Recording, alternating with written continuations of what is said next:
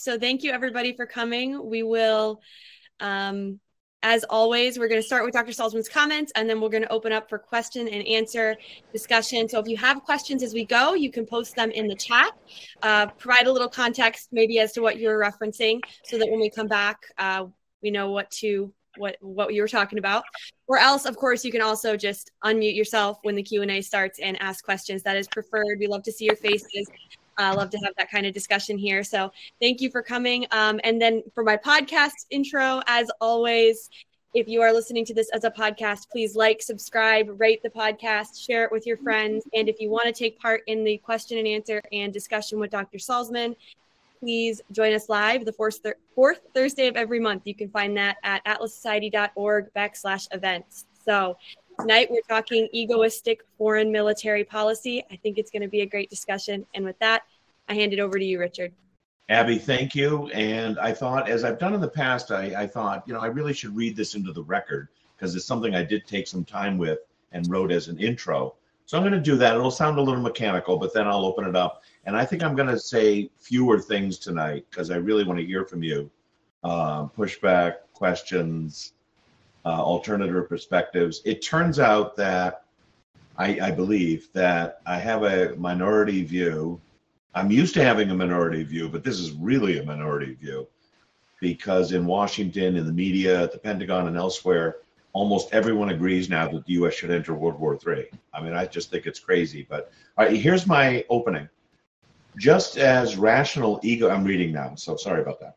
Just as rational egoism is the only proper ethic to guide an individual's life, it's also the only proper ethic to guide a state's relations with other states. So this is definitely IR, if you know the, the term in academia.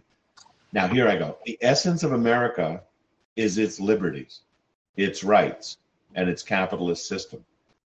Therefore, the self interest of the United States lies in preserving those values, neither sacrificing nor surrendering them, especially not for so called humanitarian or altruistic motives, merely to help victimized foreigners. You can imagine who I'm thinking about right now. The U.S. must rationally identify its allies and enemies, then act accordingly. It must never provide national defense for other nations that mostly pretend to be sovereign nations. Rational egoism justifies neither pacifism, isolationism, nor imperialism. America can't preserve her essence or institution, nor again find a way to fight and win only the right wars without following this egoistic principle. She must be a moral par- paragon for the world, but never the policeman of the world. Uh, unquote. I have provocatively said, and it can be disputed, I understand, that the U.S. has lost five wars in a row. I think it's true. I think it's tragic. I think it's awful. But I think it reflects the fact that the US has not been adopting the ethic I'm talking about. Now, what are the last five? They start with Korea. So the last war the US both declared and won was World War II. Now, in World War II, it was attacked by Japan. It was threatened by Nazi Germany because they declared war on it. Germany did declare war on the U.S. So this is the uh, there's echoes. So people should mute so there's no echo. Uh, someone's not muted. I say this not out of any glee. I think it's disgusting that the U.S. would lose five wars in a row because since the end of the World War II, it's the major superpower of the world. It's because it enters wars with either no real purpose rationally defined or no self interest. And then when they engage in war, they do so in a uh, restrictive, you know, tie your hands behind your back philosophy, a philosophy called just war, which I'll critique if we have time to go into that. The Vietnam War is the most obvious failure. Now, the US did win the Cold War, but that's not a hot war. The, the Afghanistan disaster 20 years in Afghanistan with a bunch of people who live in caves, and the US government, military, Pentagon couldn't defeat them. That is a scandal of enormous proportions. Not only that, the Taliban was more powerful after we left than before we got there 20 years later. And we left, I don't know, estimates of $83 billion of war material at various warehouses and tarmacs in Afghanistan. Now we have the US trying to back, not trying, actually sending armaments and aid to a non NATO member, Ukraine, which is at war with Russia, which means the US is at war with Russia. It, it, and without declaring it. Russia never declared war on the United States. It's yet another example. Now, is the US going to lose a sixth war in a row? I'm here tonight to say that unless we adopt this principle and fast as possible, that America first, if you want to put it that way, America first, but that would be my advice to you in your own personal life. Egoism means you must be the primary beneficiary of your own actions. It does not mean you exploit other people, but it also doesn't mean you let other people exploit you. The Ukrainian government is thoroughly corrupt. The Ukrainian government for years has been thoroughly corrupt. Zelensky is thoroughly corrupt. The Ukrainian economy is no freer than the Russian economy. I've measured these things. For those of you who know, there are metrics of this. There are metrics of economic freedom. There are metrics of corruption. Ukraine and Russia run neck and neck on all these things. In, in fact, Russia is slightly freer and slightly less corrupt than the Ukraine. And yet, Republicans, Democrats, all the media, Fox now agrees with MSNBC. They're all on the same uh, sheet, singing from the same choir, funding, supporting, sending military aid to Ukraine, knowing damn well it could cause World War III. I think it is one of the most outrageous things I've ever seen but it definitely means the US is continuing its policy of not caring about Americans, not caring about American borders, but caring more about Ukrainian borders, not caring about the United States financial fiscal condition, caring about others. The US is slowly and sometimes quickly bankrupting itself by getting involved in ridiculous wars that use American soldiers as cannon fodder, running up the national debt leaving chaos in the wake of deposing all these. Who did they depose? Mubarak, Gaddafi, Musharraf. I mean, you can't, it would take all night to list all the autocrats that the US thought it could depose and replace with alleged democracy. And all they've left is carnage and chaos in its wake. I'm not anti-American. I am so pro-American. I am sick and tired of America losing wars and engaging in wars that are self-sacrificial. Some of it is make the world safe for democracy. Some of it is we need to be the policeman of the world. But the US isn't doing either of those things. And democracy itself is just ruled by vote. It's just ruled by people. It isn't ruled by constitutionalism. It isn't ruled by any confirmation or promise of respecting rights. So if you look at just the Arab Spring of 2012, the U.S. Um, this is not a partisan point, by the way. This is George W. Bush. This is Bill Clinton. This is Barack Obama. They all believe that if you bow down to the idol of democracy, if you just have an election, all will be well. But some of these people's just don't have the philosophy for freedom. I hate to say that. I wish they did. They know where to get it. They can read the Declaration, the Constitution, and all our founding documents. Students don't even read those things today in America. So why would they read them in the Middle East or Eastern Europe? They don't. They have no conception of how to build free systems.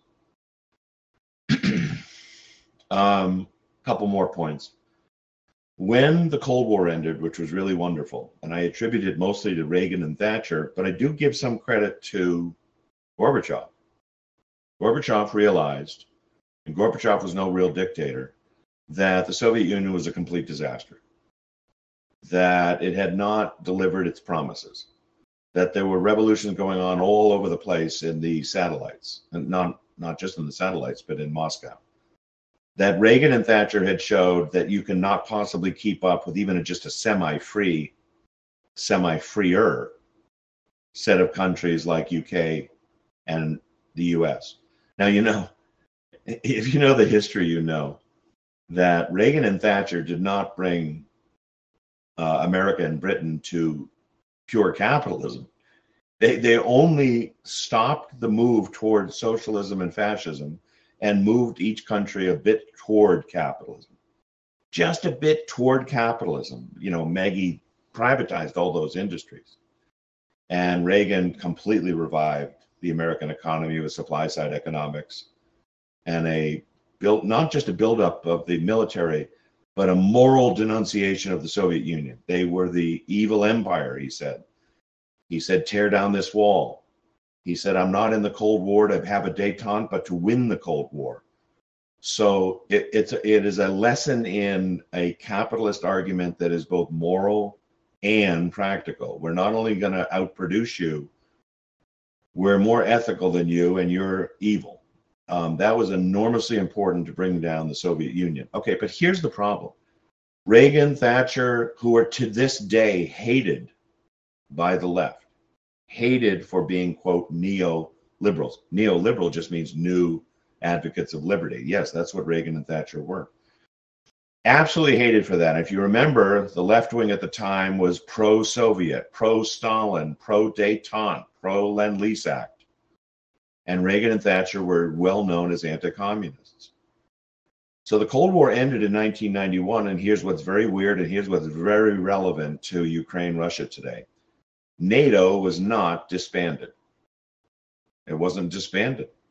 Think of that now. NATO, the North Atlantic Treaty Organization, formed in 1949, the US and 11 other countries possibly plausible. I don't think it should have been formed at the time, but on the grounds that the post war system was going to be bipolar the Soviet Union versus the United States. The Warsaw Pact, meaning the Soviet Union plus 13 or 14 satellites against the US and NATO. Uh, where checkpoint Charlie, you know, uh, in West Berlin was the center of everything, right? With dividing with the with the Iron Curtain as Churchill called it.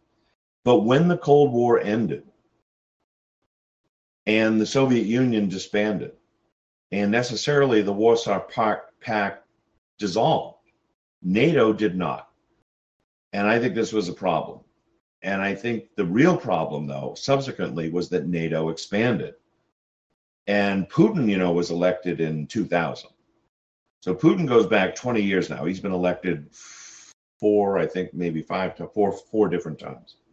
And I reject the idea that those were unfair or unfree elections. He has won elections four times in a row. The only American who's ever done that is um, FDR, and I think he's considered a idol among uh, uh, Democrats.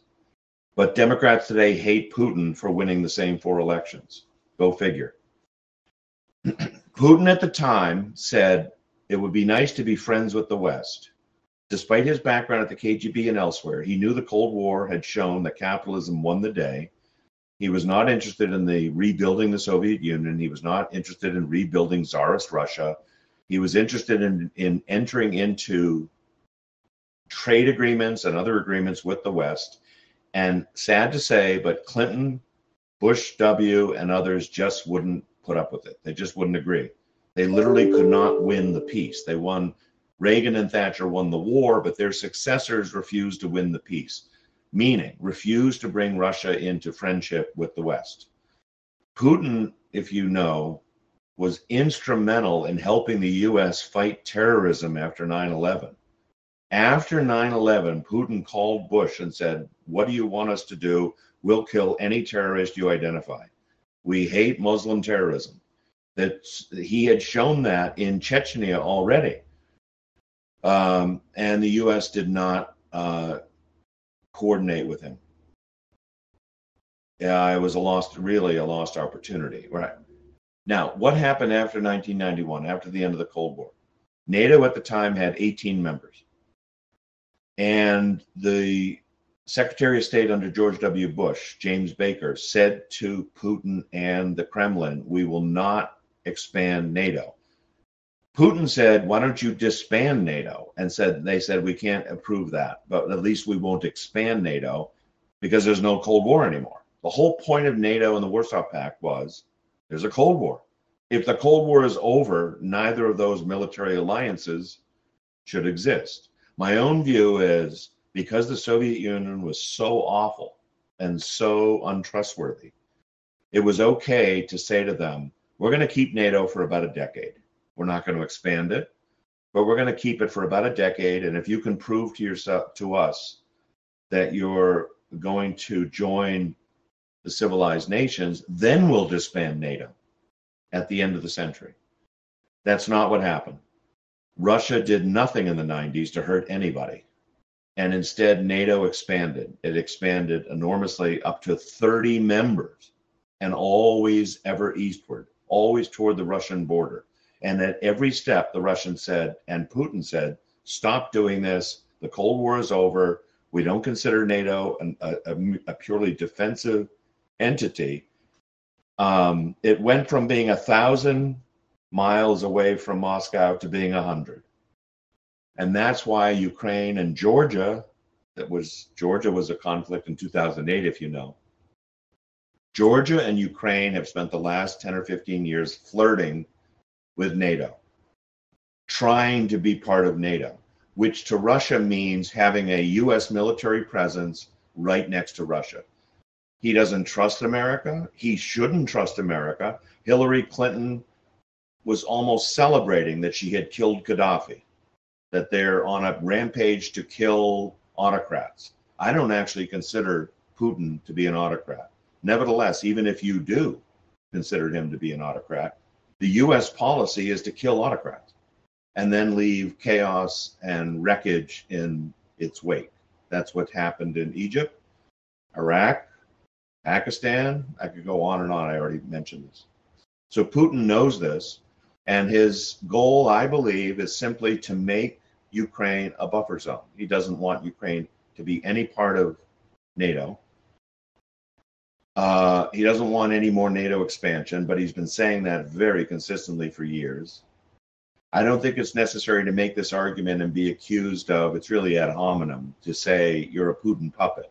I think all these other people are Zelensky zombies. They're absolutely behind Zelensky.